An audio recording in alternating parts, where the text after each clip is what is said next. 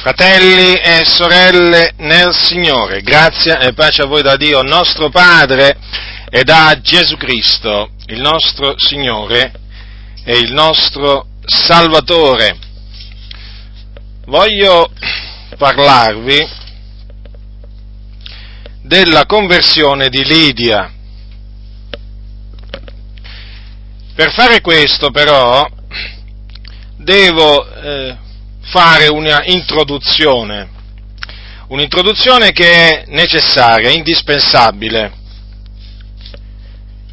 per comprendere il, nella, maniera, nella, maniera, migliore la conversione di questa, di questa donna al Signore e naturalmente della sua, della sua, famiglia. Allora, aprite la vostra Bibbia al capitolo 16 del libro degli Atti degli Apostoli, che vi ricordo è stato scritto da Luca, che era uno dei collaboratori di Paolo, ed è chiamato il medico diletto. Quindi, capitolo 16 degli Atti degli Apostoli, siamo eh, durante il secondo viaggio apostolico del, dell'Apostolo Paolo. In questo viaggio Paolo era accompagnato, allora partì accompagnato da Sila o Silvano, poi durante il tragitto si unì a loro eh, Timoteo, il giovane Timoteo, un giovane discepolo, che Paolo appunto volle che partisse, partisse con lui una volta che furono appunto arrivati eh, diciamo, nella zona di Derba e di Listra, di lui rendevano testimonianza, eh, una buona testimonianza i fratelli di quella, di quella, zona, cioè che erano in Listra e di Niconi, e quindi Paolo volle che partisse con lui. Quindi ecco che troviamo dunque Paolo, Silvano e Timoteo. E poi come vedremo, come vedremo si unì a loro anche mh, mm, Luca, proprio colui che ha scritto questo, questo libro. Allora, leggiamo dal versetto 6, leggerò circa una decina di versetti. È scritto, poi traversarono la Frigia e il paese della Galazia, avendo lo Spirito Santo vietato loro d'annunziare la parola in Asia e giunti sui confini della Misia tentarono ad andare in Bitinia, ma lo Spirito di Gesù non lo permise loro e passata la Misia discesero in Troas. E Paolo ebbe di notte una visione, un uomo macedone gli stava dinanzi e lo pregava dicendo, passa in Macedonia e soccorrici. E come egli ebbe avuta quella visione, cercammo subito di partire per la Macedonia, tenendo per certo che Dio ci aveva chiamati là ad annunziare loro l'Evangelo. Perciò salpando da Troas tirammo diritto verso Samotracia e il giorno seguente verso Neapoli. E di là ci recammo a Filippi che è città primaria di quella parte della Macedonia ed è colonia romana. E dimorammo in quella città alcuni giorni. E nel giorno di sabato andammo fuori della porta presso al fiume dove supponevamo fosse un luogo d'orazione e postoci a sedere parlavamo alle donne che erano quivi radunate. E una certa donna di nome Lidia, negoziante di porpora della città di Tiatiri, che temeva Dio, ci stava ad ascoltare, e il Signore le aprì il cuore per renderla attenta alle cose dette da Paolo e dopo che fu battezzata con quei di casa ci pregò dicendo se mi avete giudicata fedele al Signore entrate in casa mia e dimoratevi e ci fece forza. L'introduzione di cui appunto vi ho parlato prima è questa. Ora, gli apostoli naturalmente, il nome stesso di apostoli significa mandati, apostolos significa mandato, cioè colui che viene mandato dal Signore a predicare l'Evangelo in altre, in altre nazioni, quindi fondare, fondare chiese e eh, gli apostoli stavano appunto eh, viaggiando, stavano viaggiando, eh, erano in viaggio per evangelizzare. Questa era la loro missione, in quanto è questo il ministero del, dell'Apostolo. E e questa è la cosa particolare di questo, di questo viaggio, è che ci viene detto che per ben due volte lo Spirito del Signore, chiamato anche Spirito Santo, Spirito di Gesù, per ben due volte lo Spirito, lo Spirito del Signore eh, impedì, impedì agli Apostoli di fare una cosa in se stessa giusta. Allora, qui c'è scritto che gli Apostoli attraversarono la Frigia, il paese della Galazia, avendo lo Spirito Santo vietato loro di annunziare la parola in Asia. Quindi è evidente, è evidente che eh, il Signore Dio non volle che loro predicassero la parola di Dio in Asia. Ora, affinché comprendiate dove si trovavano gli apostoli, eh, sappiate che si trovavano in quella che è oggi chiamata Turchia, eh, la nazione turca e praticamente la Frigia e la Galazia erano due regioni, due regioni che si trovavano, che si trovavano, diciamo, al centro della Turchia, giusto un po' affinché abbiate davanti a voi, ma, eh, diciamo, ehm, la zona, la zona cui, le zone di cui parla qui la, la Sacra Scrittura. Ma se voi prendete una di quelle cartine che c'è in fondo alle Bibbie, eh, cartine illustrate, vi renderete conto appunto dove si trova la Frigia e dove si trova appunto il paese della Galazia e naturalmente anche dove si trova eh, l'Asia, la regione dell'Asia. La regione dell'Asia si trova praticamente a, ehm, nella, nella, parte occidentale, occidentale della Turchia, a ovest praticamente è quella zona dove si, dove si, trovava la città di Efeso e poi le altre, le, altre, le altre, città di cui si parla in particolare nel, nel libro della, dell'Apocalisse dove si parla delle sette chiese dell'Asia.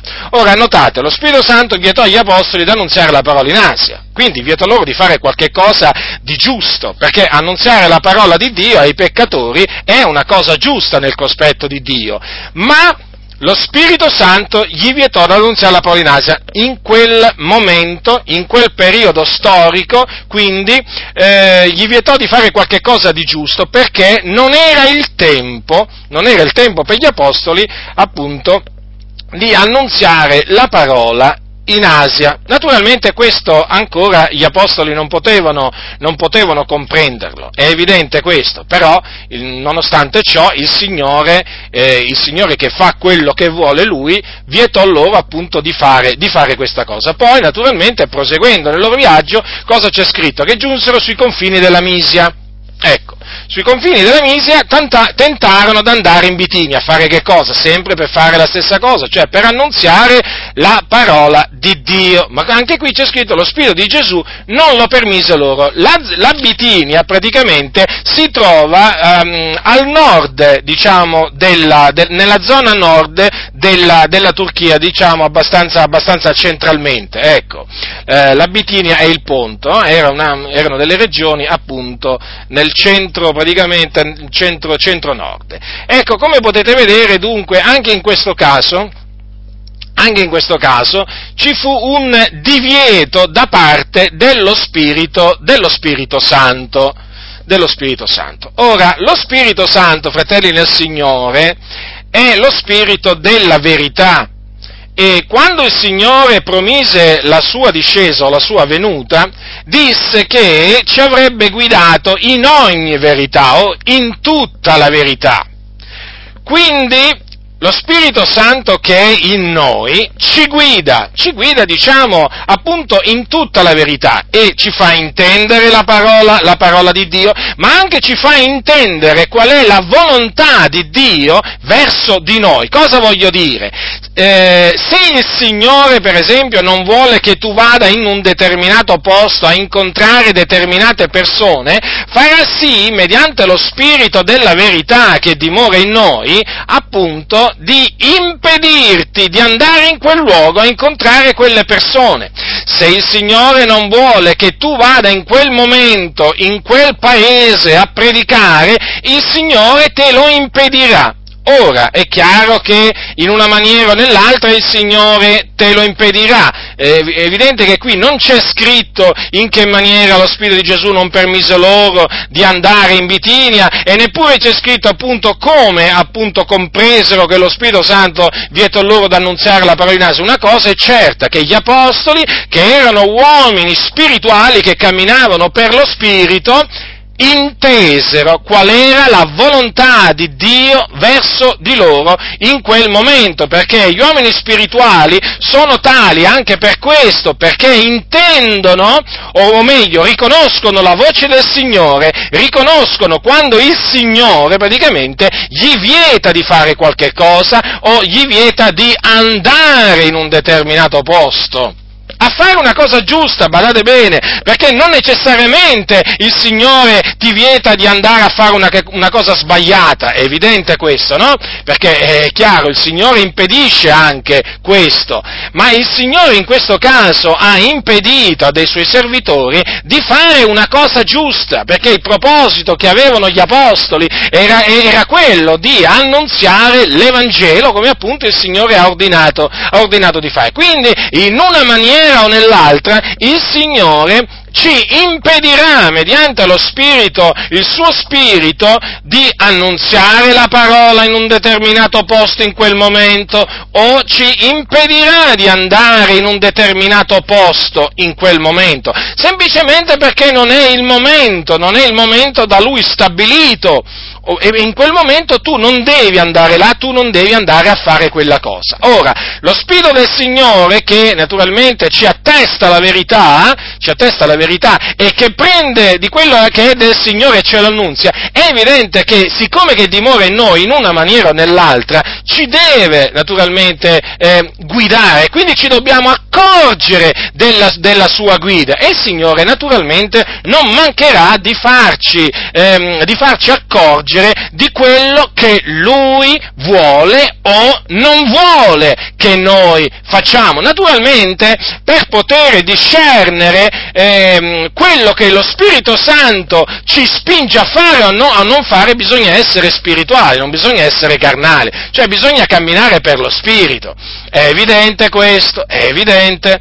Perché altrimenti come fa un uomo carnale a riconoscere la voce, la voce, la voce del Signore? Non potrà, fratelli del Signore, non potrà, avendo il cuore indurito, la coscienza, la coscienza, pur, la coscienza pura, indurita, contaminata. E quindi voi dovete rendervi conto la ragione per cui il Signore ci esorta nella Sacra Scrittura del continuo a essere santi, a essere giusti, a essere buoni, a essere umili, cioè a camminare per lo Spirito, perché è di fondamentale importanza camminare per lo Spirito per riconoscere la voce dello Spirito. E chi cammina per lo Spirito, sappiate, non ha l'animo alle cose di questa terra, ma alle, ha l'animo alle cose di sopra. Quelle brama, quelle cerca, appunto perché non è un uomo carnale, non è un uomo che ha l'animo alle cose della carne, non è un uomo che ambisce avere potere temporale, non è un uomo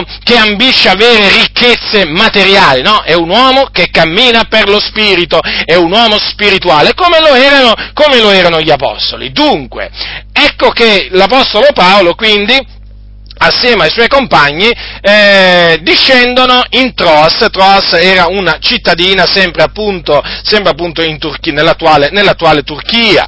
Cosa succede di notte? Una notte avviene questo, che l'Apostolo Paolo, badate bene, l'Apostolo Paolo è non un altro lo, del gruppo, eh, ebbe una visione, una visione. Che cosa vide in questa visione?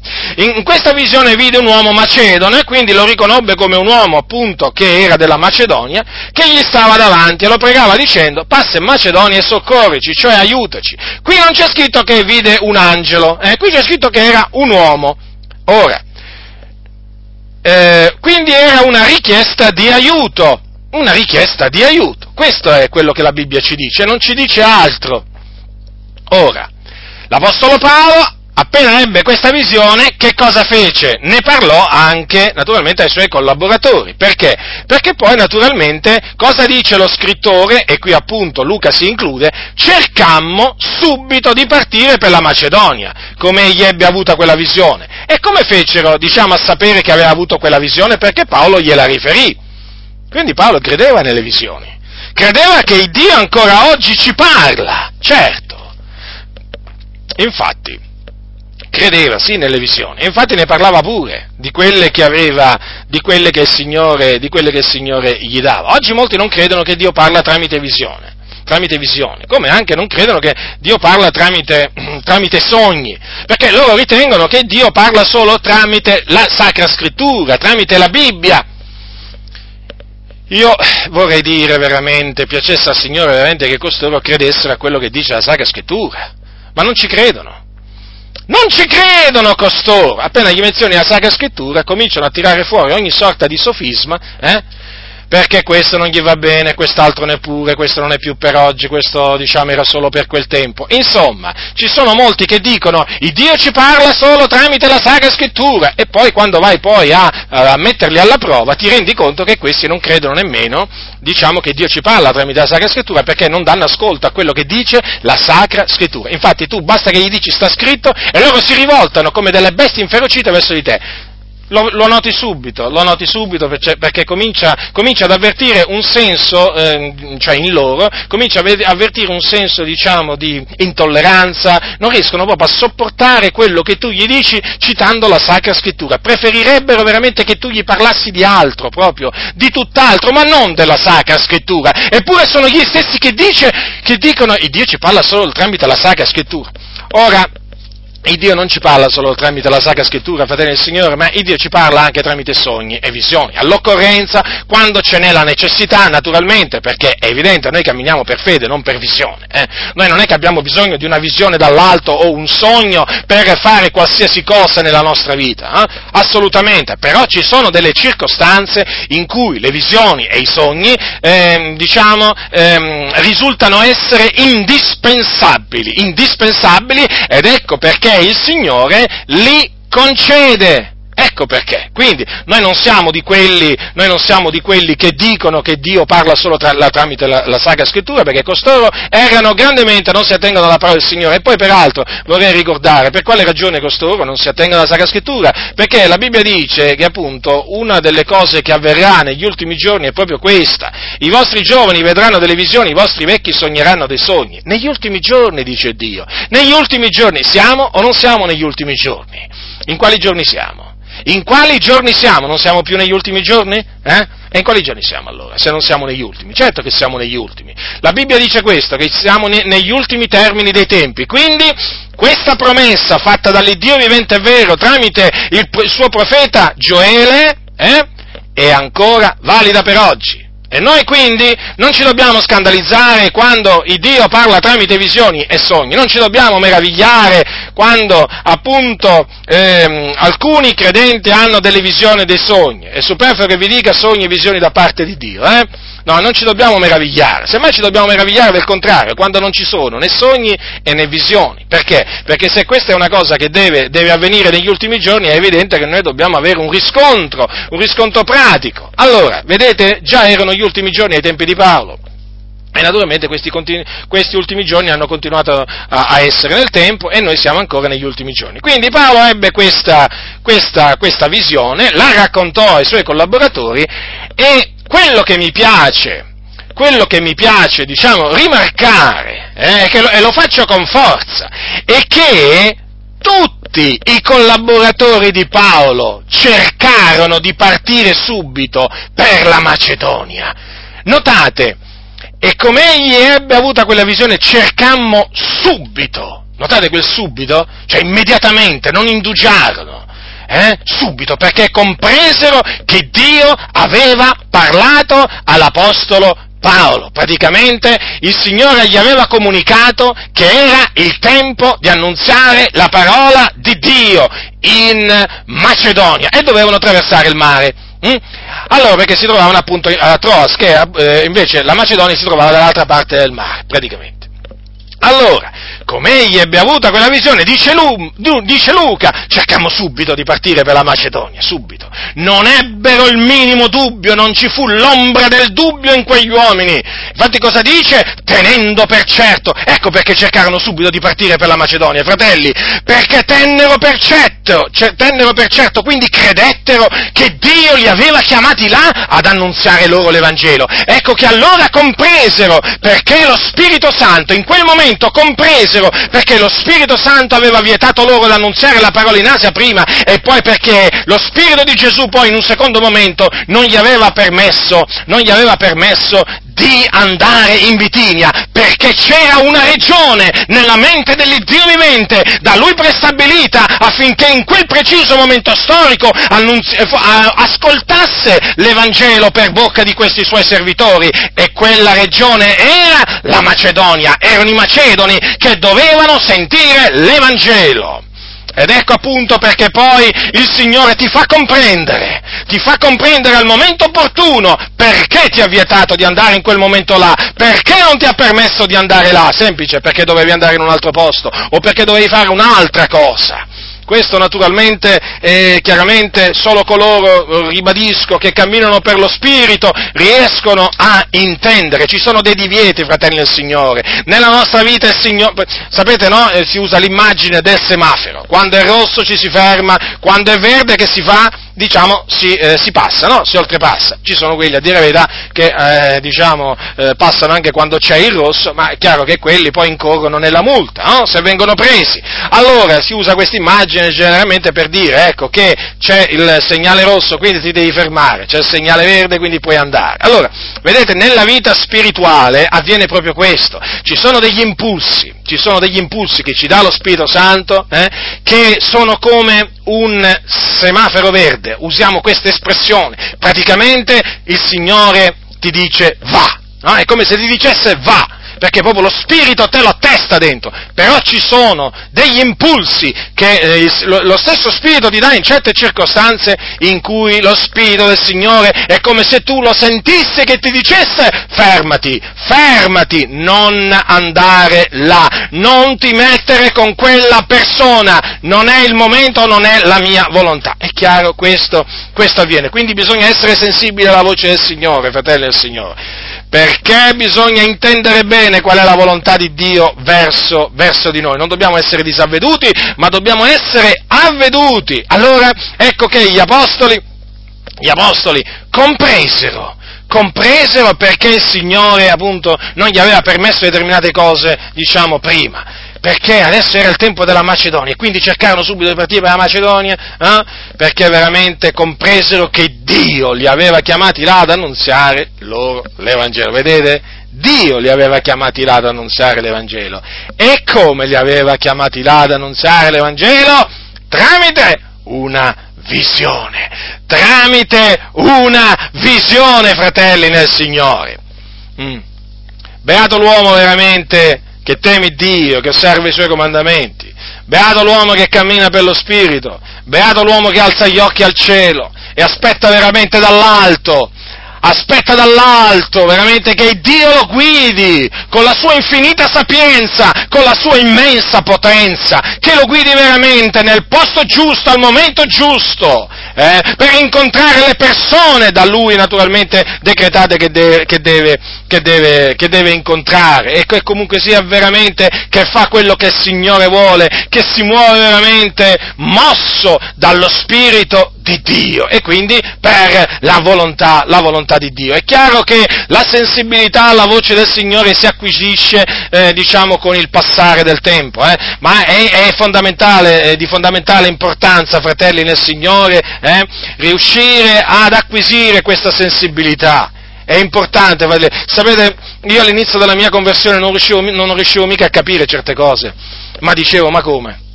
Mi sembra una cosa giusta questa eppure mi sembra, mi sembra una comunità alla fin fine giusta, eppure c'erano delle, diciamo, c'era la guida del Signore che era inequivocabile, era inequivocabile, era, diciamo, un, un, un segnale, diciamo, appunto, di divieto, E sapete, non è facile, soprattutto quando si è giovani nella fede, non si è facile perché appunto certe cose il Signore non ti fa sentire di farle, no?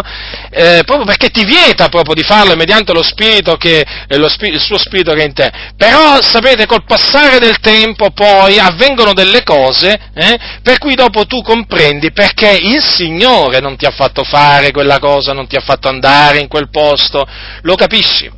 Come disse, vi, ricorda, vi ricordo che disse, mm, Gesù disse queste parole all'apostolo, all'apostolo, Pietro, tu non sai quello che ora fo. Vi ricordate queste parole? Eh? Tu non sai ora quello che io fo, ma lo capirai dopo. Quindi lo capiremo dopo, ma lo capiremo grazie, grazie al Signore, come lo capirono qui appunto questi servi del Signore, eh? servitori dell'Iddio Altissimo che annunziavano la, la, via della salvezza agli uomini. Ecco, quindi partono per la Macedonia e arrivano in Macedonia. Vedete, il Signore aveva preparato ogni cosa, naturalmente, e chi può dire il contrario? Eh? E chi può dire il contrario? Beh, c'è sempre qualcuno che dice il contrario, eh? perché leggono la Bibbia all'incontrario. Come dico spesso, per capire quello che professano alcuni, leggete la Bibbia all'incontrario. Non comprendetela all'incontrario, però la potete leggere all'incontrario appunto per intendere quello che loro credono. Eh? È così, fratelli del Signore, purtroppo, purtroppo è così. Dio aveva preparato ogni cosa nei minimi particolari. C'erano delle anime quindi in Macedonia che dovevano ascoltare l'Evangelo, ma badate bene, non, non solo lo dovevano ascoltare, ma si dovevano pure convertire all'Iddio vivente e vero. Ed ecco che gli apostoli arrivano in Macedonia e eh, dove, va, dove, vanno? A Filippi. Ora, voglio passare un momento in avanti per farvi capire una cosa. Non è che la Macedonia era fatta solo alla città di Filippi, perché poi gli apostoli si spostarono, si spostarono naturalmente anche in altre città come Tessalonica e anche Berea. Eh?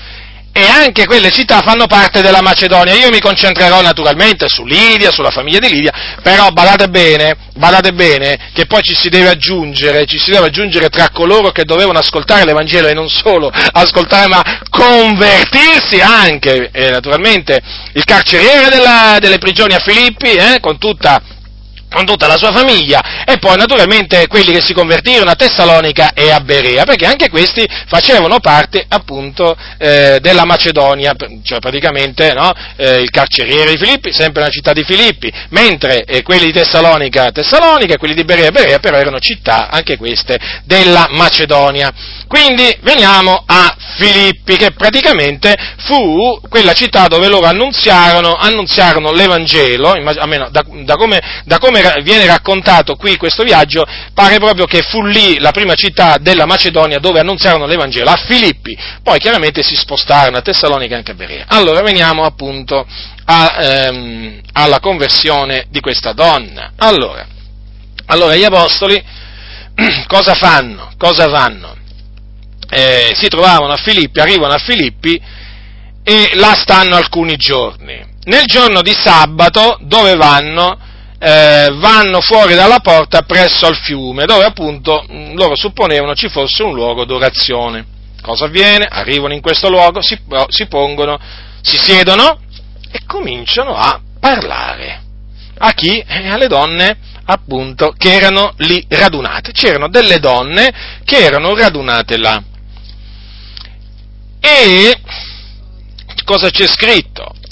Che appunto servi- questi servitori del Signore, tra cui c'era l'Apostolo Paolo, eh, parlavano alle donne che erano là radunate. Parlavano. Di che cosa gli parlavano? Gli parlavano naturalmente dell'Evangelo, eh?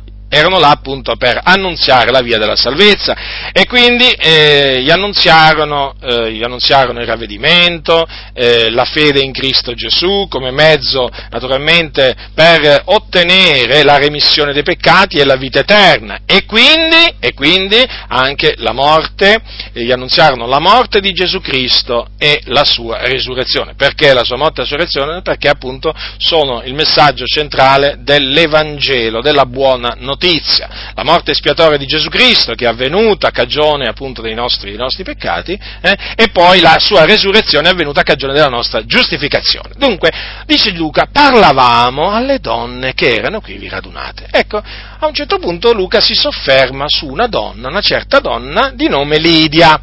Lidia, una negoziante di porpora della città di Tiatiri, quindi di un'altra città, eh?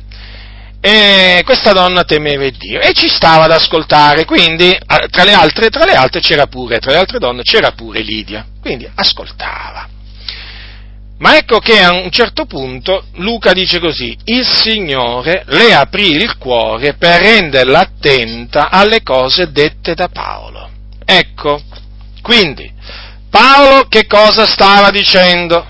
È evidente, lo sapete che cosa annunziava Paolo? Il ravvedimento, perché lui lo ha detto diverse volte, scongiurava gli uomini, i giudei, i greci, a ravvedersi dinanzi a Dio, a credere nel Signore Gesù Cristo, a fare opere degne del ravvedimento. E poi voi, voi sapete che l'Apostolo Paolo predicava Cristo e lui crocifisso, cioè la parola della croce, non andava in giro a dire quando evangelizzava Gesù vi ama, Dio amore, no, nel senso come fanno oggi, no?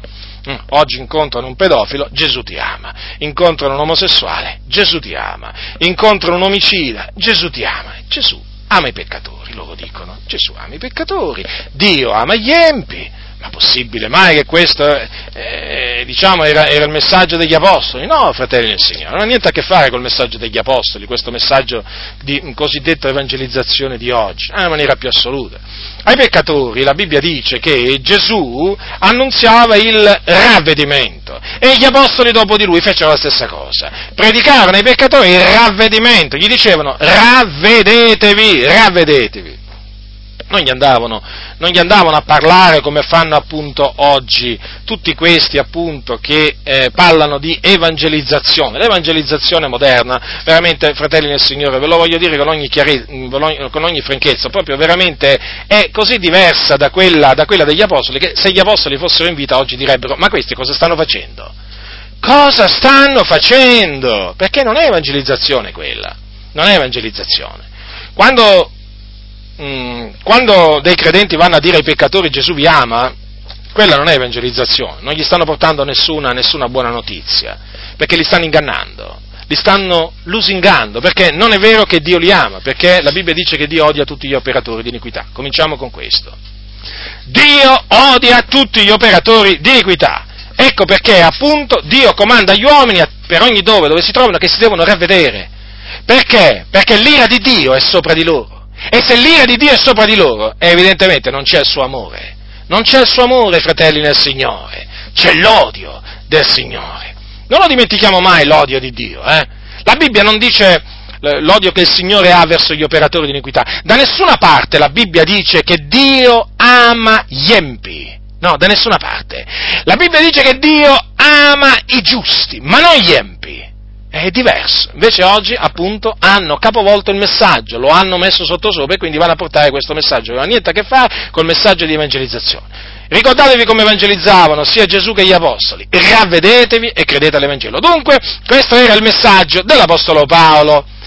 Questa donna prestò attenzione al messaggio di Paolo, quindi ricevette, ricevette la parola che Paolo predicava. Sì, fratelli del Signore, ma è bene appunto che voi sappiate che affinché ciò eh, potesse avvenire era necessario che il Signore aprisse il cuore a quella donna. Perché vedete è scritto, il Signore le aprì il cuore per renderla attenta alle cose dette da Paolo. Quindi non avrebbe potuto prestare attenzione alle cose dette da Paolo se il Signore non le avesse aperto il cuore. Dunque è indispensabile che il Signore apra il cuore dell'uditore affinché costui presti attenzione alle cose che noi gli annunziamo da parte di Dio, cioè affinché lui riceva il messaggio che noi abbiamo da portargli. E qual è il messaggio? Il messaggio dell'Evangelo, che è potenza di Dio per la salvezza di ognuno che crede. Quindi ecco che cosa naturalmente noi apprendiamo dalla Sacra Scrittura. Eh? Badate che queste cose Luca le ha scritte mosso dallo Spirito del Signore. Eh? Lo Spirito del Signore è verità, fratelli del Signore, quindi noi dobbiamo credere fermamente a quello che c'è scritto Qualcuno dirà, vabbè, ma lo sappiamo che dobbiamo credere a quello che sta scritto. No, alcuni non lo sanno, fratelli del Signore. Alcuni non lo sanno che bisogna credere a tutto quello che sta scritto. Alcuni pensano che bisogna credere solo a qualcosa di quello che sta scritto. Ma noi ribadiamo che ogni scrittura è ispirata da Dio. Quindi anche queste parole sono ispirate da Dio. Non sono ispirate solo le parole Dio ha tanto amato il mondo che ha dato il suo unigenito figliolo affinché chiunque crede in lui non perisca ma abbia vita eterna. Pare veramente che la Bibbia per alcuni sia formata ispirata solo da questo versetto, no, fratelli del Signore, ogni scrittura è ispirata da Dio. Quindi qui che cosa c'è scritto? Che cosa c'è scritto qua? Che appunto il Signore aprì il cuore a Lidia per renderla attenta alle cose dette da Paolo. Quindi lo scopo per cui il Signore aprì il cuore a quella donna fu questo, affinché quella donna ricevesse la parola di Dio, credesse nella parola del Signore e fosse salvata. Quindi chi prese l'iniziativa? Chi prese l'iniziativa? Chi fece il primo passo? Va, usiamo questa espressione che diciamo va, va, di voga, va, di, va in voga oggi, diciamo, da molti pulpiti, no? Chi fece il primo passo? La fece Lidia o lo fece il primo passo il Signore? Beh, guardate, a me pare veramente che il primo passo l'ha fatto il Signore, anche perché Fratelli nel Signore, soprattutto voi che ancora veramente stancate, in Dio, stancate Dio con le vostre ciance sul libero arbitrio, vi vorrei ricordare che quegli uomini si trovavano a Filippi e si trovavano proprio in quel posto a parlare a quelle donne perché Dio li aveva mandati là. Ma che ne sapeva Lidia? Ma che ne sapeva Lidia? Che ne sapeva Lidia? Eh? Che ne sapeva Lidia di questi uomini? Eh? Il Signore gliel'ha mandati, il Signore gli ha mandato l'Apostolo Paolo per annunziargli l'Evangelo. Perché? Perché? Perché naturalmente lei era una di quelle persone che in Macedonia il Signore aveva ordinato a vita eterna, cioè aveva eletto a salvezza fin dal principio e quindi il Signore aveva decretato di metterla in grado di partecipare alla sorte dei santi nella luce, il Signore aveva decretato di darle, di concederle, di credere nel suo figliolo Gesù Cristo. E quindi cosa fece? Gli mandò Paolo e naturalmente i suoi compagni, gli fece sentire la parola della croce dalla bocca di Paolo e non solo gliela fece sentire, gliela fece pure ricevere per la sua potenza dunque, per la sua volontà, perché da chi è dipesa l'accettazione appunto della parola di Dio appunto da parte di questa donna? Da lei o dal Signore? A me pare che la Bibbia è diciamo, eh, molto chiara, dipese da Dio, perché il Signore le aprì il cuore. Vedete, l'accettazione della parola della croce da parte di Lidia fu preceduta da un intervento soprannaturale dell'Iddio vivente e vero che aprì il cuore a quella donna, le aprì il cuore. A proposito, ma quando si apre una porta vuol dire che si ha la chiave di quella porta, o mi sbaglio? Mm? O mi sbaglio? Non mi sbaglio. Eh, possiamo dirlo questo, no? Che quando si va ad aprire una porta è evidente che, eh, voglio dire, se l'apriamo vuol dire che la possiamo aprire, no? Mm? Evidentemente si può aprire dall'esterno, no? no? Sapete perché ci sono quelli che dicono che la porta del cuore si apre dall'interno. Mm, I peccatori, no? I peccatori dicono, dicono al peccatore, apri la tua porta, apri la porta del tuo cuore, apri la porta del tuo cuore, no? Come se appunto l'apertura del suo cuore dipendesse da lui, quando dipende dal Signore. Certo poi Dio nella sua misericordia veramente salva delle anime, anche veramente, anche veramente in queste comunità dove vengono dette queste cose, queste cose ai, eh, ai, ai, peccatori, sapete? Cioè, non vi scandalizzate, fratelli del Signore, Dio converte il male in bene, ma il Dio è potente a fare qualsiasi cosa, sempre lui che opera naturalmente, è chiaro, no? Però questo ci dimostra veramente la sovranità di Dio. Poi certo, i fratelli che hanno creduto che in quel giorno no? avevano aperto loro il cuore al Signore, no? Poi arrivano il giorno che scoprono, oh, come? Allora è stato il Signore che mi ha aperto il cuore. Ma vedi tu, allora Cosa mi hanno detto questi pastori? Cosa mi hanno detto questi pastori del tutto l'Evangelo che si sono fatti loro? Che cosa mi hanno detto? Che io avevo aperto il cuore Signore e invece il Signore ha aperto il mio cuore. Oh Signore, allora, allora si metteranno a ringraziare il Signore. Hm?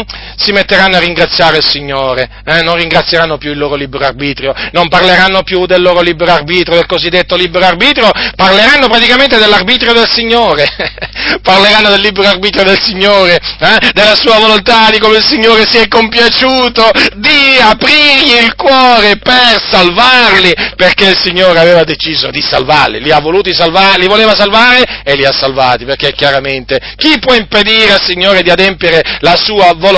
Dunque vedete che il Signore le aprì il cuore a Lidia per renderla attenta alle cose dette da Paolo. Nonostante questo, nonostante ci sia scritto questo così chiaramente, i cianciatori, i cianciatori veramente, che veramente scorrazzano per le chiese, per le comunità, dicono che fu Lidia ad aprire il cuore. Considerate voi come contorcono le scritture costoro, eh?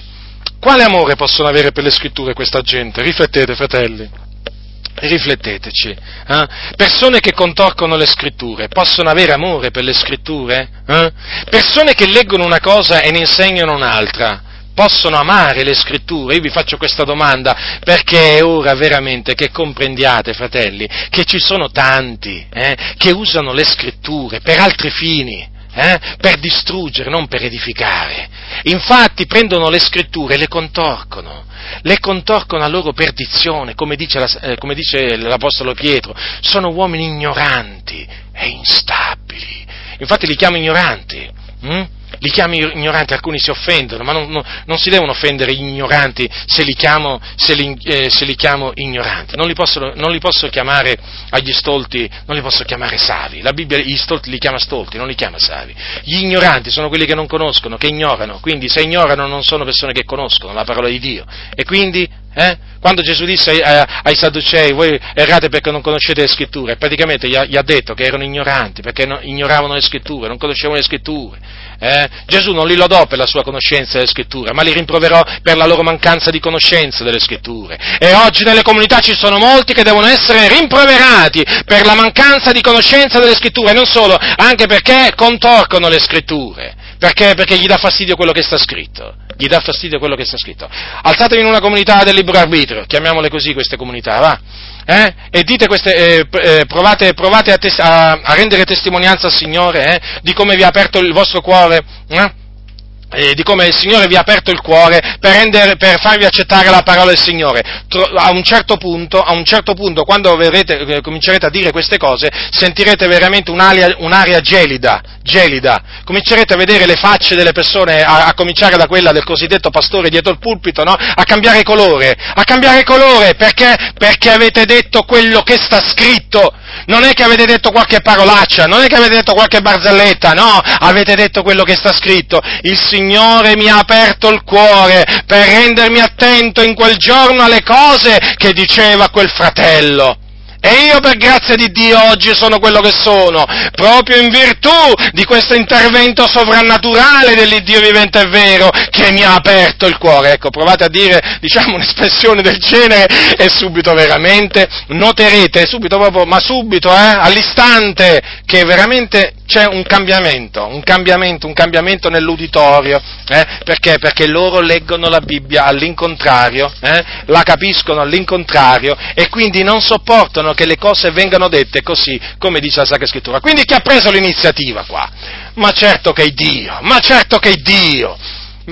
Cominciate ad andare a ritroso, andate a ritroso, andate a ritroso, hm? non solo nella, nella, diciamo, nella, nella, storia della conversione di Lidia, andate a ritroso anche nella vostra vita, fratelli del Signore, andate a ritroso, cominciate a chiedere come mai quel fratello, quei fratelli in quel momento vi hanno invitato al culto, perché si trovavano sulla vostra strada, perché erano vicini di, di casa vostra, come mai un giorno voi siete andati a abitare vicino a loro o loro sono venuti ad abitare vicino a voi, come mai quel giorno sulle scale ti fermò quella donna e ti parlò del Signore proprio a te, come mai, come mai, da dove veniva quella donna, come mai si trovava in quella circostanza, in, quella, in quel momento, in quel posto, e poi andate ancora a ritroso, andate ancora a ritroso, come mai scampai dalla morte in quella circostanza, tutti morirono, solo io fui salvato, andate a ritroso fratelli, andate a ritroso e scoprirete che l'iniziativa l'ha presa il Signore, non l'avete presa voi, non l'avete presa voi, il Dio non ha aspettato, non ha aspettato che voi prendeste l'iniziativa,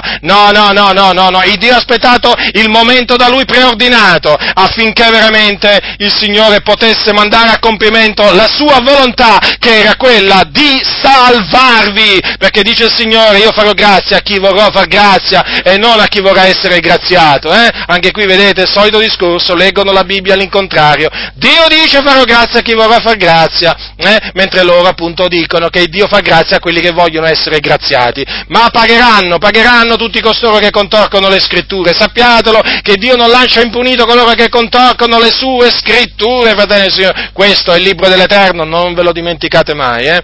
Quindi l'iniziativa chi l'ha presa? L'ha presa Dio. Qualcuno dirà, beh, ma allora come? Allora il Signore aprì il cuore a Lidia, poi naturalmente di riflesso bisogna anche dire che poi si convertì pure tutta, tutta la casa sua, eh, perché qui c'è scritto che fu battezzata con quelli di casa, eh. quindi credette Lidia e quelli di casa sua. Non sappiamo quanto erano in casa sua, comunque una cosa è certa, anche quelli di casa sua credettero. Hm?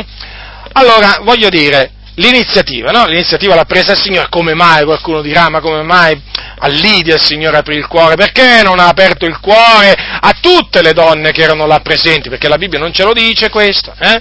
Perché noi potremmo fare anche questo discorso, no? Estendendolo. Ma come mai il Signore non apre il cuore a tutte le persone a cui veramente abbiamo parlato dell'Evangelo, eppure abbiamo parlato dell'Evangelo, gli abbiamo annunziato l'Evangelo potenza di Dio per la salvezza di ognuno che crede, ma perché il Signore non gli ha aperto il cuore a tutti, veramente? Eh, veramente, eh, per renderla attente, no? Alle cose che gli abbiamo, gli abbiamo detto, eppure il Signore non l'ha fatto, non l'ha fatto, e per molti bisogna dire non lo farà mai, perché questo? Perché? Se dipende da Lui, perché? Perché Dio fa grazia a chi vuole Lui far grazia, fratelli nel Signore. E chi potrà dirgli tu hai fatto male? Mm? O che fai? Eh? O Dio è ingiusto allora? No, Dio non è ingiusto. Siete ingiusti voi che accusate Dio. Dio non è ingiusto. Diceva Paolo, vi fosse ingiustizia in Dio, faceva la domanda, no?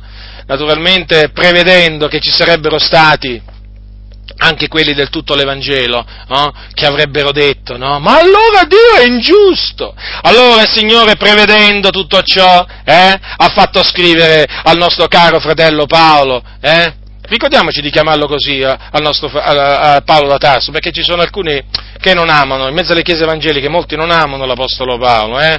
mm, non è un caro fratello, era qualche cosa d'altro per noi rimane il nostro caro fratello Paolo, eh, ve lo ricordo fratelli, il nostro caro fratello Paolo. Allora, vi stavo appunto dicendo, beh, forse ingiustizia in Dio, così non sia. Perché? Perché Dio fa grazia a chi vuole Lui far grazia. Eh? È chiaro questo? Dunque, quando noi naturalmente leggiamo le sacre scritture e vediamo che appunto il Signore ha fatto grazia agli uni e non ad altri, ricordiamoci sempre che ha fatto così perché Lui è sovrano, Lui fa tutto quello che gli piace in cielo, in terra, nei mari, negli abissi, eh? perché Egli è Dio, fratelli nel Signore, Egli è Dio. Vedete qui, il Signore le apre il cuore a Lidia, è evidente che poi possiamo dire la stessa cosa del carceriere di Filippi, che il Signore gli aprì il cuore, eh? gli aprì il cuore al carceriere di Filippi, leggete la sua storia e questo non lo potete non notare, e poi a quelli che si convertirono a Tessalonica, a Berea, anche a loro il Signore gli aprì il cuore, anche se non c'è scritto, ma è evidente questo, no? perché anche loro accettarono la parola del Signore, furono salvati e quindi ebbero bisogno di questo intervento soprannaturale da parte di Dio, no? che precede l'accettazione della parola di Dio, che è appunto l'apertura del cuore, la apre Lui lui. Apre lui. Lo apre lui il cuore, fratelli del Signore, delle anime che noi evangelizziamo. Vedete il proponimento dell'elezione di Dio, perché di questo appunto di cui, di, di, di cui vi sto parlando, eh, trasmette una pace, fratelli, non solo una gioia, eh, una gioia grande a coloro veramente che lo, diciamo, lo hanno inteso, eh, ma trasmette anche una grande pace, una grande pace anche eh, quando si opera per il Signore. Perché? Perché praticamente tu comprendi che quando evangelizzi, no? poi chi ti ascolterà mh, hm, presterà attenzione alle cose che tu gli dirai solamente se il Signore gli apre il cuore.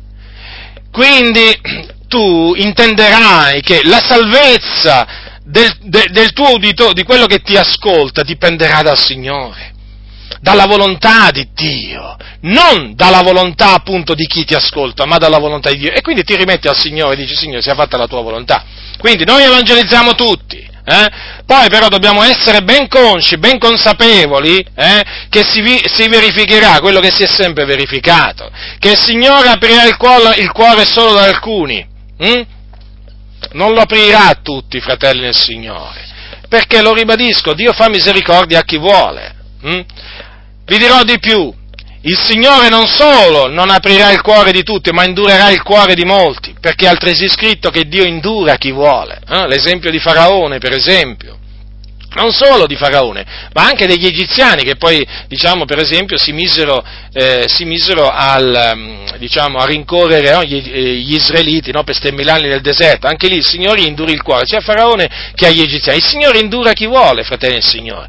Perché? Eh, perché? Perché fa quello che vuole. Siamo sempre a dire, a ripetere le stesse cose, ma è fondamentale, perché noi sappiamo che è fondamentale dire queste cose, perché il proponimento delle lezioni di Dio è probabilmente la dottrina più odiata, più detestata, diciamo, nelle comunità evangeliche, perché, perché è una dottrina importante, fratelli, che diciamo è collegata alla dottrina della salvezza, di questa così grande salvezza che noi abbiamo ricevuto e naturalmente è una dottrina che porta coloro che la scoprono, coloro che la intendono a dare tutta la gloria a Dio, a non prendersi nessuna misura di gloria eh, e a camminare, a camminare in una maniera diversa, in una, in una maniera veramente completamente diversa dalla prima, perché veramente per quanto riguarda l'evangelizzazione, tu sai che devi evangelizzare, quindi annunzi l'Evangelo Vangelo. Hm? Però sai anche che Dio farà misericordia a chi vuole Lui. Quindi, se tra quelli a cui tu hai parlato ci sono alcuni che Dio ha ordinato vita eterna, stai certo che Dio gli aprirà il cuore affinché credano. Certo, se non c'è nessuno, è evidente che il Signore non salverà nessuno. Hm? Per quello che alla fine uno dice, Signore, sia fatta la tua volontà. E quando appunto diciamo sia fatta la tua volontà al Signore, ricordatevi che dobbiamo veramente eh, dire quello che crediamo veramente. Non diciamo, non, diciamo quest, non ripetiamo questa espressione biblica, profondamente biblica, così tanto per dirla. No, se diciamo sia fatta la tua volontà, Signore, vogliamo dire veramente che la volontà di Dio deve essere fatta, non la nostra. Ecco. Per cui prevarrà la volontà di Dio, come ha sempre prevalso, fratelli e signori. Quindi il Signore farà grazia, farà grazia a quelli a cui lui vuole far grazia, perché? Perché così Dio ha prestabilito, essendo che li ha, eh, li ha eletti a salvezza fin dal principio. Allora vorrei, eh, diciamo, a tale proposito ricordarvi questo. Ora, Lidia, con quelli di casa, eh, e eh, con quelli di casa sua, eh, avete visto, no? Poi furono battezzati, eh, faceva parte della chiesa di Filippi, la chiesa dei Filippesi chiamata, no? assieme naturalmente anche al centurione e quelli di casa sua. Ora voglio andare proprio nell'epistola che Paolo scrisse ai Filippesi per farvi notare, per farvi notare due, sem- due versetti che appunto sono presenti in questa, mm, in, questa, in questa, epistola, perché sono dei versetti che praticamente erano riferiti anche a Lidia, quelli di casa sua, e agli eh, altri fratelli di quella comunità, tra cui siamo sicuri che c'era anche il carceriere e quelli di casa sua che si convertirono in seguito. Vorrei leggervi eh, dal primo capitolo della lettera di Paolo ai Filippesi, hm? quindi i santi di Filippi, eh? Infatti dice Paolo e Timoteo, servitori di Cristo Gesù, a tutti i santi in Cristo Gesù che sono in Filippi, coi vescovi e coi diaconi. È chiaro che noi non è che conosciamo tutti i membri di quella comunità, però almeno abbiamo la certezza che questi erano membri di quella, di quella comunità. Eh? Allora, ascoltate cosa dice Paolo nei primi versetti. Io rendo grazie all'Iddio mio di tutto il ricordo che ho di voi e sempre in ogni mia preghiera prego per voi tutti con allegrezza, a cagione della vostra partecipazione al progresso dell'Evangelo dal primo giorno fino ad ora, avendo fiducia in questo, che colui che ha cominciato in voi un'opera buona la condurrà a compimento fino al giorno di Cristo Gesù. Avete visto già l'Apostolo Paolo come si esprime nei confronti hm, dei santi di Filippi? Parla di un'opera buona, cominciata da chi? Da Dio. Da Dio. Quindi vedete, è Dio colui che comincia ogni opera buona. Mm? Sì, ogni opera che noi, che noi, diciamo, ogni opera buona che noi eh, compiamo, eh, è Dio che la comincia in noi. Vi stavo dicendo prima, ma chi ha cominciato l'opera, diciamo, della salvezza? Usiamo questa espressione, no? In Lidia. Hm? Prendiamo Lidia, ma chi l'ha cominciata? Lidia? No, l'ha cominciata il Signore. Infatti avete visto, no? Come il Signore ha preparato tutti, tutti gli eventi ha preparato, no? affinché veramente in quel momento quei suoi servitori fossero in quel, in, quella, in quel luogo d'orazione, lei ascoltasse e poi il Signore appunto le aprì il cuore. Ma vi vorrei, diciamo, leggere anche quest'altro versetto, quest'altro versetto, hm? dove dice l'Apostolo Paolo, allora, leggerò dal versetto 27, sempre del primo capitolo, soltanto conducetevi in modo degno del Vangelo di Cristo, affinché o che io venga a vedervi o che sia assente o da di voi che state fermi in uno stesso spirito, combattendo assieme ad un medesimo animo per la fede del Vangelo e non essendo per nulla spaventati dagli avversari, il che per loro è una prova evidente di perdizione, ma per voi di salvezza.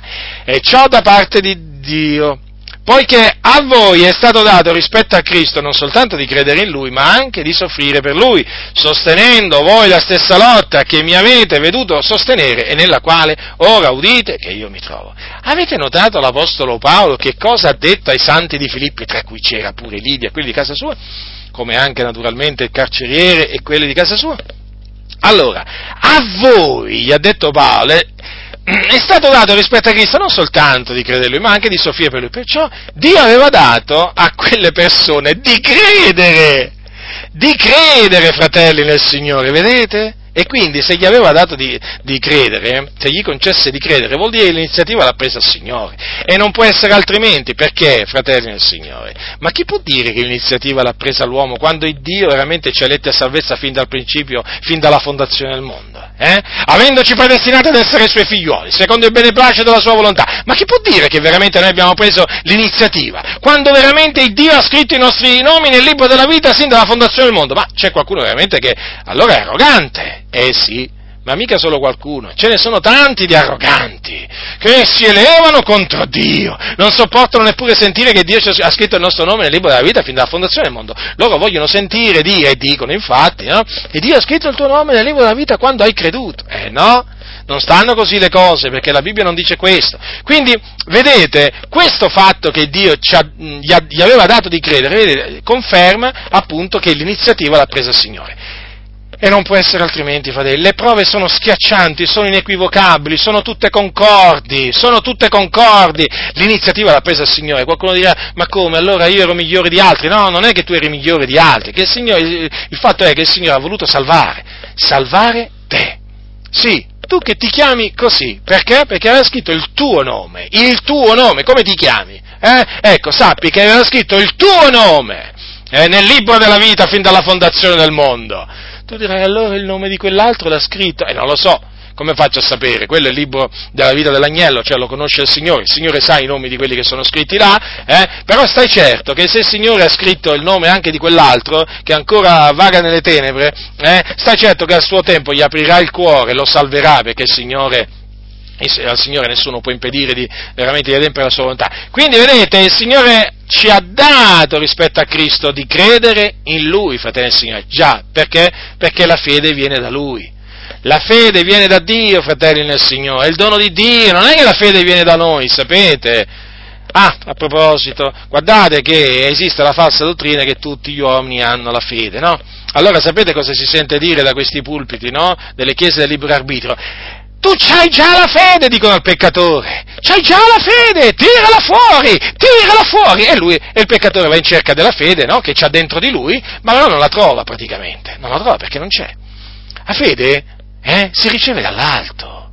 Che hai tu che non l'hai ricevuto? Che hai tu che non l'hai ricevuto? Eh?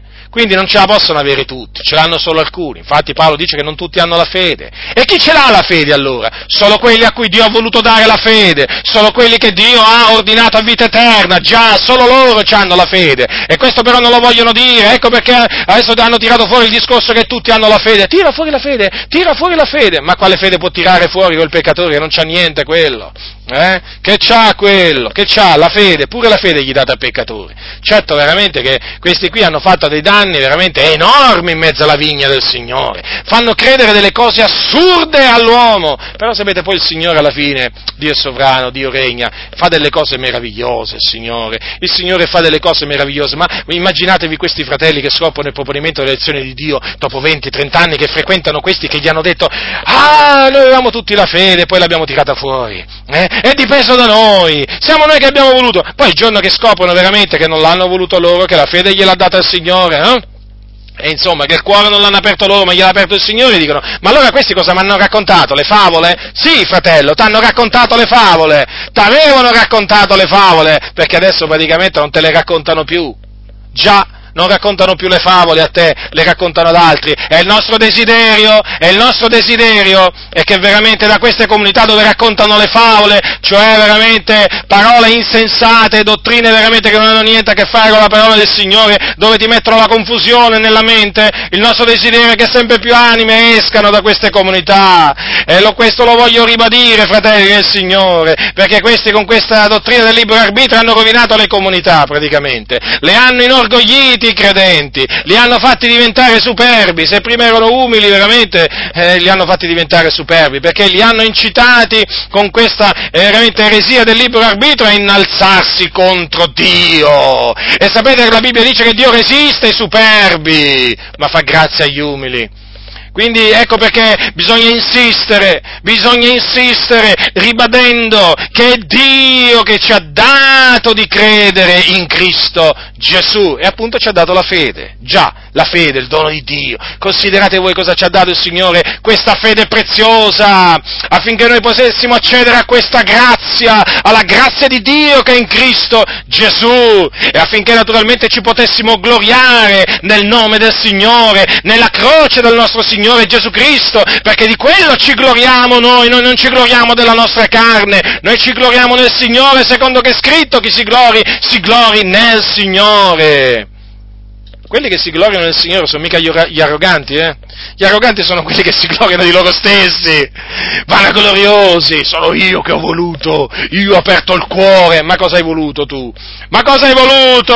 Tu volevi andare all'inferno, tu non volevi andare in cielo, riflettici bene, riflettici bene, rifletti, vai a ritroso nella tua vita e ti accorgerai che tu non volevi andare in cielo, ma tu volevi andare all'inferno, era lì che il libero arbitrio ti stava portando, ma è Dio nella sua grande misericordia, con il suo libero arbitrio, sai cosa ha fatto? Lo sai cosa ha fatto? Ha operato in te il volere, il volere che tu ti convertissi al Signore e quindi tu un giorno sei andato a Cristo Gesù perché il Signore ha voluto che tu andassi a Gesù perché Lui ti ha attirato a Cristo. E quindi è dipeso da Lui, dalla Sua volontà. E dai gloria al Signore quindi. E smetti di prenderti veramente parte della gloria che aspetta all'Iddio vivente. È vero. A Dio sia la gloria, fate bene a cantarlo, facciamo bene a cantarlo. Gran cosa egli fe, facciamo bene a cantare tutto questo, appunto. Gran cosa egli fe. Ha fatto veramente grandi cose il Signore per noi. Ha veramente fatto grandi cose, tra queste cose ha fatto pure questa, ci ha aperto il cuore. Ti ha aperto il cuore, te lo ripeto. Talvolta può sembrare che io naturalmente voglia fare il lavaggio del cervello a coloro che mi ascoltano, non è così. Io ripeto i concetti, eh, affinché veramente, affinché veramente coloro che ascoltano siano destati, siano scossi dal torpore in cui sono caduti per a cagione di queste predicazioni veramente che sono tremendamente micidiali, che ti uccidono piano piano in queste comunità, ti fanno addormentare sotto tutti i punti di vista, spiritualmente ma anche fisicamente Tanto è vero che ci sono fratelli che mi hanno detto che veramente qualche volta hanno rischiato di addormentarsi proprio fisicamente nel locale di culto. Eh? Alcuni dicono, vabbè, ma questo succede quando hai mangiato troppo, il culto è pomeriggio. No, no, no, no, questo succede anche la mattina anche la mattina tu puoi andare solamente per aver preso un po' di caffè in queste comunità, ma ti posso assicurare, quindi con la pancia vuota o semivuota, ti posso assicurare che rischi di addormentarti lo stesso, perché continui a sentire sempre le solite cose, i soliti concetti che hanno come scopo, che hanno scopo quello di intorpidirti, quello di farti addormentare, non di scuoterti, ma quello di farti addormentare, tenerti calmo calmo, loro dicono calmo calmo, perché uno che conosce le scritture non è più calmo calmo, eh, uno che conosce le scritture proclama ciò che è scritto, siccome che questi quello che è scritto lo detestano, è chiaro ti devono addormentare e allora naturalmente ti danno il sonnifero, ti danno il sonnifero, eh? state molto attenti fratelli del Signore, eh? state molto attenti, quindi lo ribadisco, l'iniziativa l'ha presa il Signore. La scrittura a tale riguardo, a tale riguardo è chiara. Vedete, anche i santi di Tessalonica, eh? i santi di Tessalonica si trovavano in Macedonia. Eh? Sono quelli che si convertirono praticamente nella città, di, eh, nella città di Tessalonica. Tessalonica era una città in Macedonia. Allora ricordatevi della visione, passa in Macedonia e soccorrici. E quindi chiaramente è evidente che il Signore aveva, aveva anime là che dovevano essere salvate, che voleva salvare. E quindi, vedete, ci furono anche i tessalonicesi, eh? non solo i filippesi, ma anche i tessalonicesi. È chiaro, il Signore voleva salvarli perché li aveva eletti a salvezza. Infatti, che cosa gli dirà l'Apostolo Paolo anche a loro? Ma noi siamo in obbligo di rendere del continuo grazie di voi a Dio, fratelli amati dal Signore, perché Dio vi ha, vi ha dal principio eletti a salvezza mediante la santificazione nello Spirito e la fede nella verità. Vedete come arrivarono gli apostoli a Tessalonica in quel momento? Eh? Perché chiamati da Dio là a predicare l'Evangelo in Macedonia, appunto poi il Signore da Filippi li spostò a Tessalonica. Vedete che il piano di Dio prese, prese forma no? col passare del tempo, perché il piano del Signore prende sempre forma poi col passare del tempo, perché appunto è il piano dell'Eterno e quindi il Signore lo esegue. E vedete anche lì no? il piano dell'Eterno che sussiste. Passa in Macedonia e soccorrici, gli aveva detto quell'uomo. E loro sono passati in Macedonia e furono di aiuto, furono di aiuto naturalmente ai, ai Macedoni, no? a quali Macedoni naturalmente a coloro che Dio Dio aveva ordinato a vita eterna, tra cui appunto Lidia, quelli di casa sua, eh, per, citare, per, citare, solo alcuni. Quindi, ecco, vedete, fratelli quando leggete appunto questo episodio, il Signore le aprì il cuore per rendere attento alle cose di Paolo, eh, potete dire, veramente, potete dire, con ogni franchezza, eh, davanti agli uomini, davanti a Dio, potete dire, il Signore mi aprì il cuore per rendermi attento alle cose dette da, e poi naturalmente ci mettete chi vi ha, il nome di colui che vi ha annunziato l'Evangelo, no? tramite la cui predicazione il Signore vi ha, vi ha, salvati. Insomma, lo potete dire, fratelli, non commettete nessun peccato perché? Perché state dicendo quello che in realtà è avvenuto. Certo, a voi è sembrato in quel momento che è dipeso da voi, certo, anche a me, cosa pensate? Che io, quando il Signore mi ha salvato, pensavo, diciamo, conoscevo tutte queste cose, non le conoscevo, è evidente, no? Poi le ho scoperte, ma è chiaro che una volta che le hai scoperte non te le lasci mica sfuggire, no? Non te le lasci mica rubare queste cose, queste sono perle, queste sono, queste sono, perle, e quindi lo potete dire, lo potete dire proprio con ogni franchezza, anzi ditelo, ditelo, ditelo, fatelo sentire, fatelo sentire a quelli del libero arbitrio, si devono ammutolire, si devono ammutolire, devono avere la bocca chiusa dinanzi a quello che dice la Sacra Scrittura, perché se qui c'è scritto che il Signore le apre il cuore, non, non, non vuol dire che il cuore, che lì apre il suo cuore al Signore, no? O è l'uno e l'altro, non vi pare? Eh? E poi se ci fosse scritto, veramente, ma se fosse stato che, eh, se fosse stata Lidia aprire il suo cuore al Signore, ma pensate che il Signore non, non l'avrebbe fatto scrivere? l'avrebbe fatto scrivere certamente, ma il discorso è che appunto fu il Signore a aprirle, aprirle il cuore. Quindi lo potete dire, ditelo, la gloria dell'Iddio vivente e vero, Dio sarà glorificato. Perché quando tutti sentiranno dire, quelli che temono il Dio naturalmente, i savi di cuore, non gli stolti, il Dio mi ha aperto il cuore. Hm? Diranno veramente grazie a Dio, grazie Padre perché hai aperto il cuore a quest'altra anima per renderla attenta alle cose veramente all'Evangelo. Perché così dicono i savi. I savi di cuore ringraziano Dio quando sentono dire qualcuno che Dio gli ha aperto il cuore. Noi ringraziamo il Dio, ci sono quelli veramente, come vi ho detto, però cambiano subito colore in faccia, sono tremendi. Veramente, veramente stanno avvenendo delle cose in mezzo alle chiese veramente sconcertanti, sconcertanti, ma è giusto che avvengano, è giunta l'ora che avvengano queste cose, eh? Perché questi cianciatori, questi seduttori di menti, questi ribelli devono avere finalmente la bocca chiusa, la bocca chiusa, e chi gliela chiude la bocca? Hm? Uomini attaccati alla fedel parola uomini attaccati alla fede del parola, questi solo possono chiudere la bocca veramente a questi cianciatori con le sacre scritture, solamente con le sacre scritture. Dunque vedete, fratelli del Signore, come il proponimento dell'elezione di Dio lo troviamo pure nella conversione di Lidia? Hm? E alcuni dicono, ma ci avete solo due versetti, due, due. Ma mi sa che, mi sa che a quel due ci devi annunziare, ci devi mettere almeno uno zero, ci devi aggiungere. Ma credo veramente che se investighiamo le scritture dalla Genesi all'Apocalisse, credo che un altro zero glielo, glielo, possiamo magari pure mettere, altro che solo due versetti. Parlano così veramente perché sono insensati, perché loro non prendono piacere nell'investigare le scritture e poi non prendono piacere nell'accettare la parola di Dio così com'è così com'è. Allora il Signore naturalmente salvò Lidia e Lidia si fece battezzare, fu battezzata con quelli di casa perché il battesimo, quantunque non purifichi l'uomo dai suoi peccati, comunque è necessario, è la richiesta di una buona coscienza fatta a Dio. Gli apostoli, gli apostoli battezzavano eh, nel nome del Padre, del Figlio e dello Spirito Santo e quindi fu battezzata lei con quelli di casa sua, quindi è evidente che eh, si convertirono anche quelli di casa sua, grazie a Dio veramente, per questa famiglia che il Signore ha voluto salvare. Qualcuno dirà, eh, Signore allora non salva tutte le famiglie, è la verità, il Signore non salva tutte le famiglie. Ci sono casi nella Bibbia in cui appunto ci sono mm, diciamo, famiglie intere salvate, come per esempio quella di Lidia, e c'è anche quella del, del carceriere, ma possiamo, potrei citarne delle altre, potrei prendere pure quella di Cornelio. Però sapete, questa non è una promessa che è valida per tutte le case, per tutte le famiglie, perché il Signore, come voi sapete, ha anche detto che Lui non è, non è venuto per, per, mettere pace, ma per mettere guerra, hm? per mettere spada, spada, sì, proprio spada Spada, qualcuno dirà, ma come? Il Signore è venuto a mettere spada? Sì, sì, ci sono quelli che pensano che il Signore sia venuto a mettere pace in questo mondo, ma si sbagliano grandemente. Allora non pensate che io sia venuto a mettere pace sulla terra, quindi non pensiamolo, fratelli del Signore, perché se cominciamo a pensare che il Signore è venuto a mettere pace sulla terra, noi ci illudiamo, noi dobbiamo credere a quello che dice Gesù, eh? A quello che dice Gesù.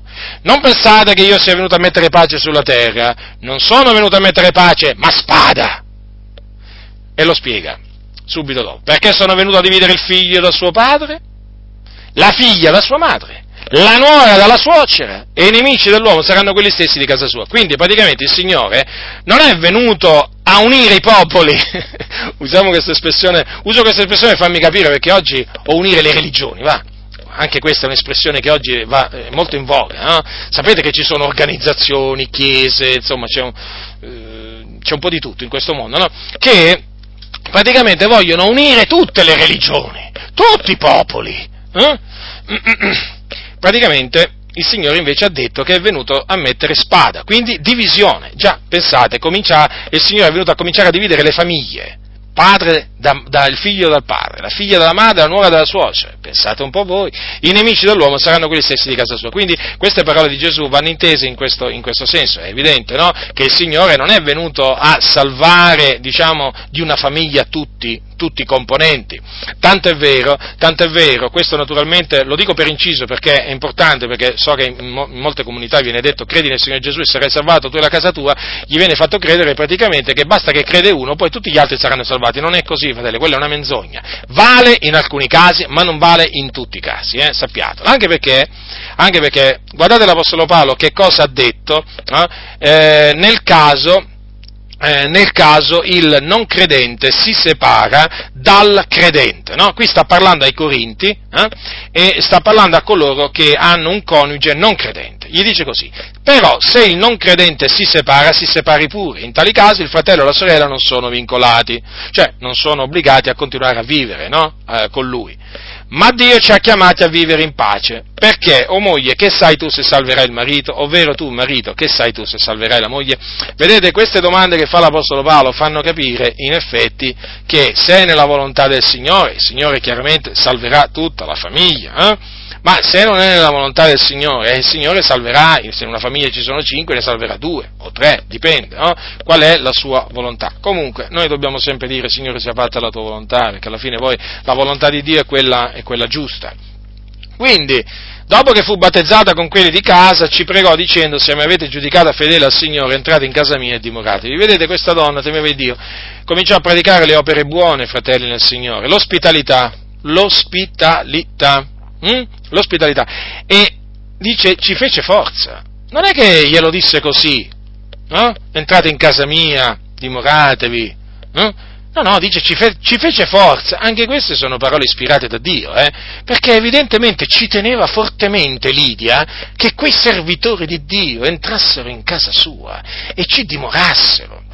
Poi vorrei farvi notare che quando poi uscirono dalla prigione Paolo, Paolo e Sila, sapete, no? dopo che si convertì il, il, il, centurione con quelli di casa, no? e dopo che appunto loro furono invitati a andarsene via, eh, dalle autorità, dice così al versetto 40, ve lo voglio fare notare questo, allora essi usciti di prigione entrarono in casa di Lidia e veduti i fratelli li confortarono e si partirono. Vedete, Lidia praticava l'ospitalità, evidentemente pa, diciamo, pare, pare che veramente ospitava la Chiesa. I fratelli comunque erano a casa di Lidia quando Paolo e Sila uscirono dalla prigione. Vedete, questa era una donna che metteva in pratica la parola, la parola di Dio. La Bibbia dice siate ospitali, eh, lei praticava l'ospitalità. Hm? Praticava l'ospitalità. Quindi, quando si parla di ospitalità, si parla di un'opera buona, perché questa è una delle opere, una delle opere buone. Gli apostoli erano, stati, erano, servitori di Dio, mandati da Dio, chiaramente chi riceveva loro riceveva Gesù, eh? Perché quelli che manda Gesù, quando vengono ricevuti, è come se si ricevesse Gesù, fratelli del Signore. Chi riceve voi riceve me, eh? Mm. È grave peraltro rigettare quelli che manda, che manda il Signore Gesù, eh? È molto grave perché è come, è come rigettare, Gesù. Quindi ci fece forza e appunto questo ci fa comprendere quanto questa, zo- questa donna fosse zelante nelle opere buone, perché in questo appunto noi ci dobbiamo contraddistinguere, dobbiamo essere zelanti nelle opere buone, perché il Signore ci ha salvati eh, affinché noi compissimo opere buone, perché le opere buone Dio le ha... Eh, le ha, le ha preparate, cosa dice Paolo ai santi? Ai santi, ai santi, di Efeso dice queste parole.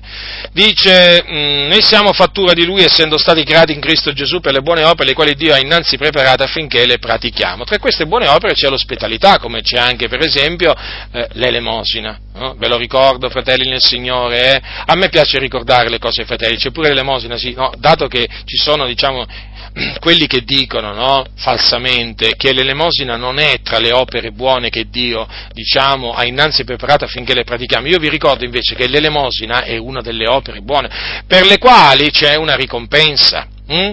Una ricompensa, naturalmente se l'elemosina è fatta in segreto, eh? c'è una ricompensa palese da parte di Dio, quindi aiutate i poveri, eh, fratelli nel Signore, eh? senza, senza naturalmente suonare la tromba, ma naturalmente aiutateli, il Signore poi, fate, fate, fate il bene in segreto e poi il Signore, il Signore vi ricompenserà, vi ricompenserà abbondantemente a piene mani davanti a tutti, come ha sempre fatto verso i giusti. Quindi vedete, noi chiaramente siamo stati salvati dunque, per grazia, perché è chiaro, essendo stati eletti a salvezza, fratelli, fin dal principio, siamo stati salvati per grazia, no?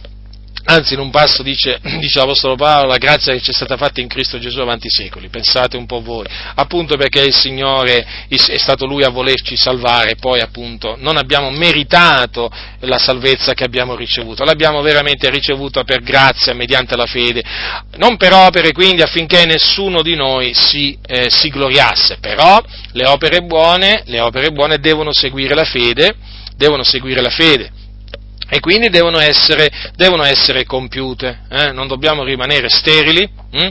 non dobbiamo rimanere senza portare frutto, eh? perché il tralcio eh, deve portare frutto, se rimane attaccato alla vita deve portare frutto e quindi il traccio eh, quando, quando, porta frutto diciamo, vuol, dire, vuol, dire, che il credente, il credente eh, compie, compie opere, opere buone e compiendo opere buone naturalmente aiuta chi è degno di essere aiutato e poi naturalmente tramite quelle opere buone il nome del Signore verrà, verrà glorificato, verrà ringraziato e quindi vedete produce anche ringraziamenti a Dio, no? il, compiere, il compiere opere buone. È importante, fratelli del Signore, perché la fede, la fede, senza le opere è, è, è, è morta, eh? come il corpo senza lo spirito. Eh?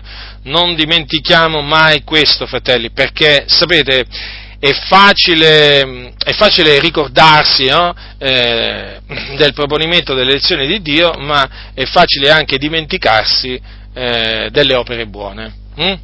Sì, è proprio così. Quindi è bene ricordare, è bene ricordare sia che siamo stati salvati per grazia mediante la fede, in quanto siamo stati eletti a salvezza fin dal principio dal Signore. Eh? Sì, siamo stati eletti a salvezza fin dal principio da Dio, mediante la fede, la verità e la santificazione dello Spirito.